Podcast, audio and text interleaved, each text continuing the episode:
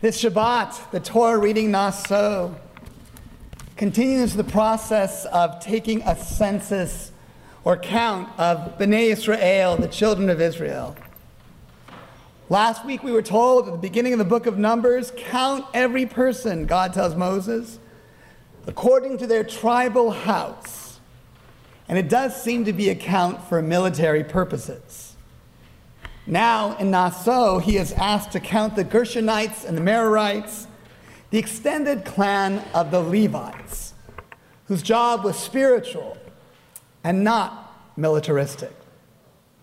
Now, I know even today, with all of our technology at our beck and call, taking a census is a difficult thing, that kind of counting, the effort to know our true numbers and what the counting can tell you about the nature of a population, it takes time. But there at Sinai, one might assume the census would be simple for Moshe. He had no need for an iPad or a computer to aid him. How come? God could have just said how many people were standing there. So why count? And think about who the counting is for at that moment.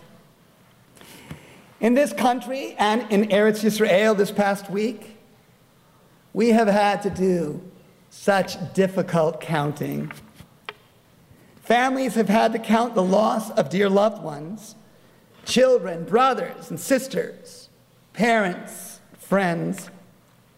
The body count from the attack in Orlando is the largest in this country since 9 11. But we've been counting losses for so long now from Sandy Hook to Charleston. It's hard to believe.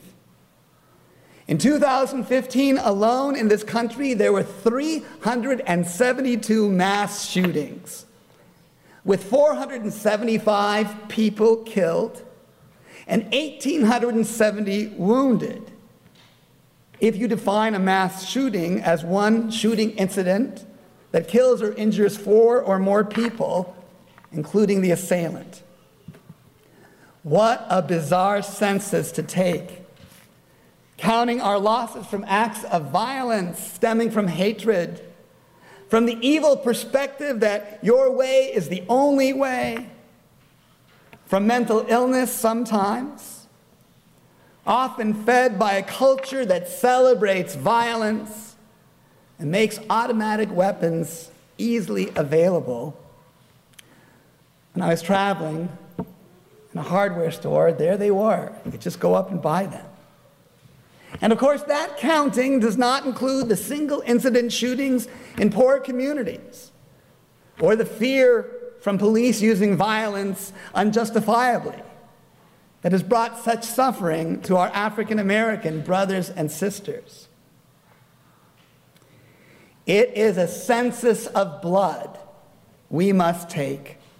Stunned by cruel acts against innocent people just out for the evening some with their loved ones, their lives cut short in joyful cities like Tel Aviv and Orlando. In that latter vacation city that night, young men and some women, what were they doing? They were out seeking connection, friendship, joy, and love in a nightclub that caters to a gay population they are going, as is their right, to a place that's private, that's supposed to offer safety and comfort for a community that's oppressed. They were there on Latin night. And you heard the names and the ages. You heard the count. They lost their lives for simply being themselves, these beautiful beings that God made them to be. And then we honored Charleston, where people, what were they doing? They gathered for Torah study, for Bible study. Beautiful people seeking to embrace God's love and life, and they were murdered in a place of sanctuary. And what about Tel Aviv? Families sitting outside, Jews and Arabs together. There are Arab uh, people who went and saved, tried to save lives. But they were cut down for being the beautiful people that they were by an amazing selfishness and extremism that claims that violence is an appropriate way to deal with a conflict, a conflict we know will only end when they accept our right to be and we accept theirs. Instead, the terrorist acts, whether here or in Israel or Turkey or Paris or Pakistan, with a fascistic drive to eliminate rather than ever really engage, with no desire to accept difference and no vision of peace, only elimination. So we count. We count our losses. But at some point, we pray that the counting will, of this sort will finally force us to make a change in all of our directions. In Naso, in our Torah portion, the count is not for God to know who is there. We understand that the census has a different meaning. The Levites, the mystical tradition the Kabbalah teaches us, by being counted here, they're asked to raise themselves up and become not just carriers of the tabernacle, tent pegs, and all, but also those who raise up the greater community it was their job to place Torah at the center of that community as they took the census. They would stand around the tabernacle and the tablets and the Bible with the values at the center that include the notion repeated over and over again, as Richard Elliott Friedman taught us so wonderfully here a few months ago, that all people are reflections of God's creation, not just Jews that we have to love, strive to love our neighbors as ourselves, and to respect the stranger among us. It's at the heart of the teaching and counts at the center of the community. And this is how I think we have to go forward. Though we are feeling low, Naso means raise yourself up like the Levites and be counted. And so let us raise ourselves up and be counted not to remain silent, but speak out against the passive bigotry that fuels this kind of violence. We need to keep raising ourselves up publicly against anti LGBT perspectives, whether in the secular or, yes, even in the religious realms, that imply something's wrong with these beautiful expressions of God's creation the Pope said, Who am I to judge?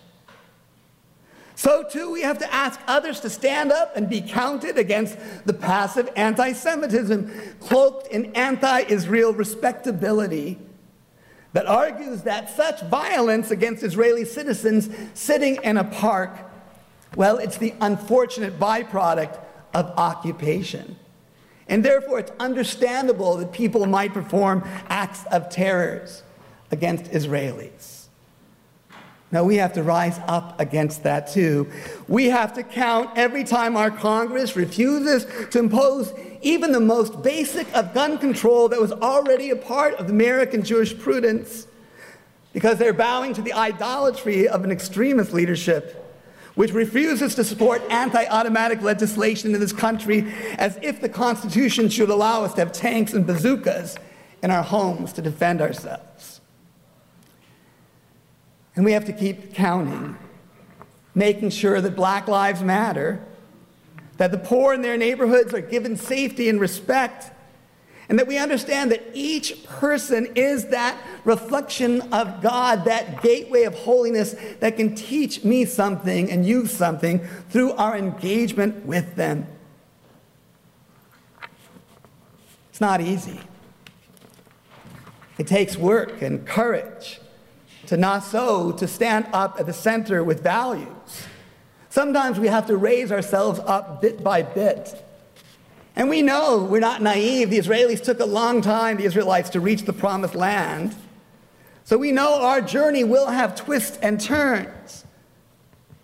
But in that wilderness, God taught the Israelites to not lose hope, and to not just pray or bring comfort, but to put the values at the center.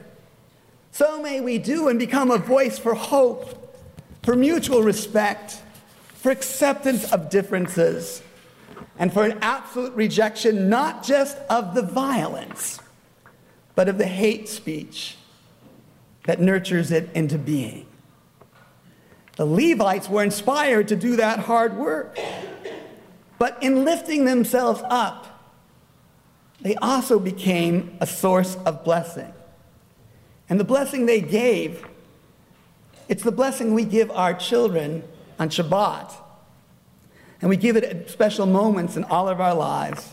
It became the priestly blessing. May God bless you and keep you, they said. May God deal kindly and graciously with you. May God bestow divine favor upon you by bringing peace.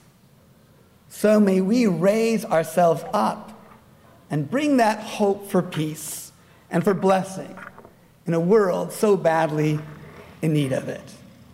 Shabbat Shalom.